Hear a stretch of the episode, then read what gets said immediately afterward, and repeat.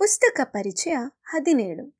ಪುಸ್ತಕ ಬಿದಿರಿನ ಗಳ ಲೇಖಕರು ರಘು ವೆಂಕಟಾಚಲಯ, ವಿಮರ್ಶೆ ಪ್ರಶಾಂತ್ ಭಟ್ ಮತ್ತು ಓದುತ್ತಿರುವವರು ಶಿಲ್ಪ.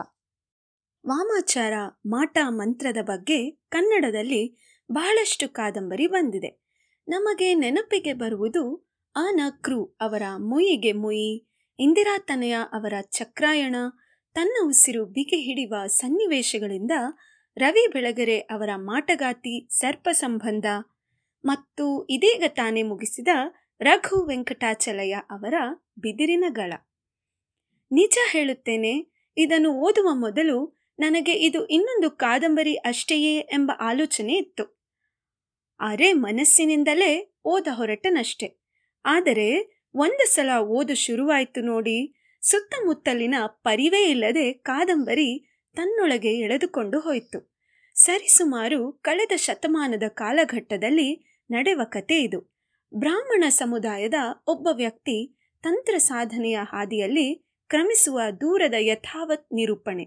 ಅಡ್ಡಿ ಆತಂಕಗಳು, ಊರಿನ ಪರಿಸರದ ದಟ್ಟ, ಚಿತ್ರಣ, ವರ್ಗ, ಸಂಘರ್ಷ, ಬದುಕಿನ ಹೋರಾಟ ಇವೆಲ್ಲವನ್ನೂ ಬರೆದ ರೀತಿ ಓದಿಯೇ ಸವಿಯಬೇಕು. ಗಟ್ಟಿಯಾದ ಪಾತ್ರಗಳ ಕಟ್ಟುವುದು ಒಂದು ಕಲೆ.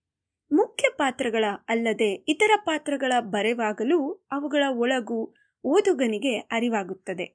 ಇನ್ನು ಹಳ್ಳಿ ಬದುಕಿನ ಚಿತ್ರಣವನ್ನು, ಆಗಿನ ಕಾಲದ ಸಾಮಾಜಿಕ ಸನ್ನಿವೇಶವನ್ನು, ಬ್ರಾಹ್ಮಣ ಮತ್ತು ಇತರ ವರ್ಗಗಳ ನಡುವಿನ ನಂಬಿಕೆ, ಅಪನಂಬಿಕೆಗಳ ಬಗ್ಗೆ ಇದ್ದ ಹಾಗೆ ಬರೆದ ರೀತಿ ಇಷ್ಟವಾಗುತ್ತದೆ.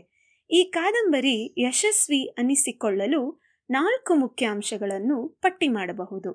ತಂತ್ರ ಸಾಧನೆ ಮುಖ್ಯ ಕಥೆಯಾಗಿಟ್ಟುಕೊಂಡು ಅದರ ದಾರಿಯ ವಿವರಗಳ ಬರೆದ ರೀತಿ. ಬಹುಶಃ ಲೇಖಕರಿಗೆ ಅನುಭವ ಇದೆಯೋ ಅನಿಸುವಷ್ಟು? ಗ್ರಾಮೀಣ ಬದುಕಿನ ಕಾಲಮಾನದ ಸಮರ್ಥ ಚಿತ್ರಣ. ಪಾತ್ರಗಳ ಗಟ್ಟಿಯಾಗಿ ಕಟ್ಟಿದ ರೀತಿ. ಇವೆಲ್ಲವನ್ನೂ ಹೊಂದಿಸಿಕೊಂಡು ಉಸಿರು ಬಿಗಿ ಹಿಡಿದು ಓದುವಂತೆ ಬರೆದ ಶೈಲಿ. ಕತೆ ಚೆನ್ನಾಗಿದ್ದರೂ ಹಲವು ಲೇಖಕರು ನಿರೂಪಣೆಯಲ್ಲಿ ಸ್ವಲ್ಪ ಹಿಂದೆ ಬೀಳುವ ಕಾರಣ ಹಲವಾರು ಒಳ್ಳೆಯ ಕೃತಿಗಳು ಮೆಚ್ಚುಗೆ ಗಳಿಸುವಲ್ಲಿ ವಿಫಲವಾಗುತ್ತವೆ. ಆದರೆ ಈ ಕೃತಿ ಗಟ್ಟಿ ಮೊಸರಿನಂತೆ ಎರಡೂ ಬಗೆಯಲ್ಲೂ ಗೆಲ್ಲುತ್ತದೆ. ಧನ್ಯವಾದಗಳು.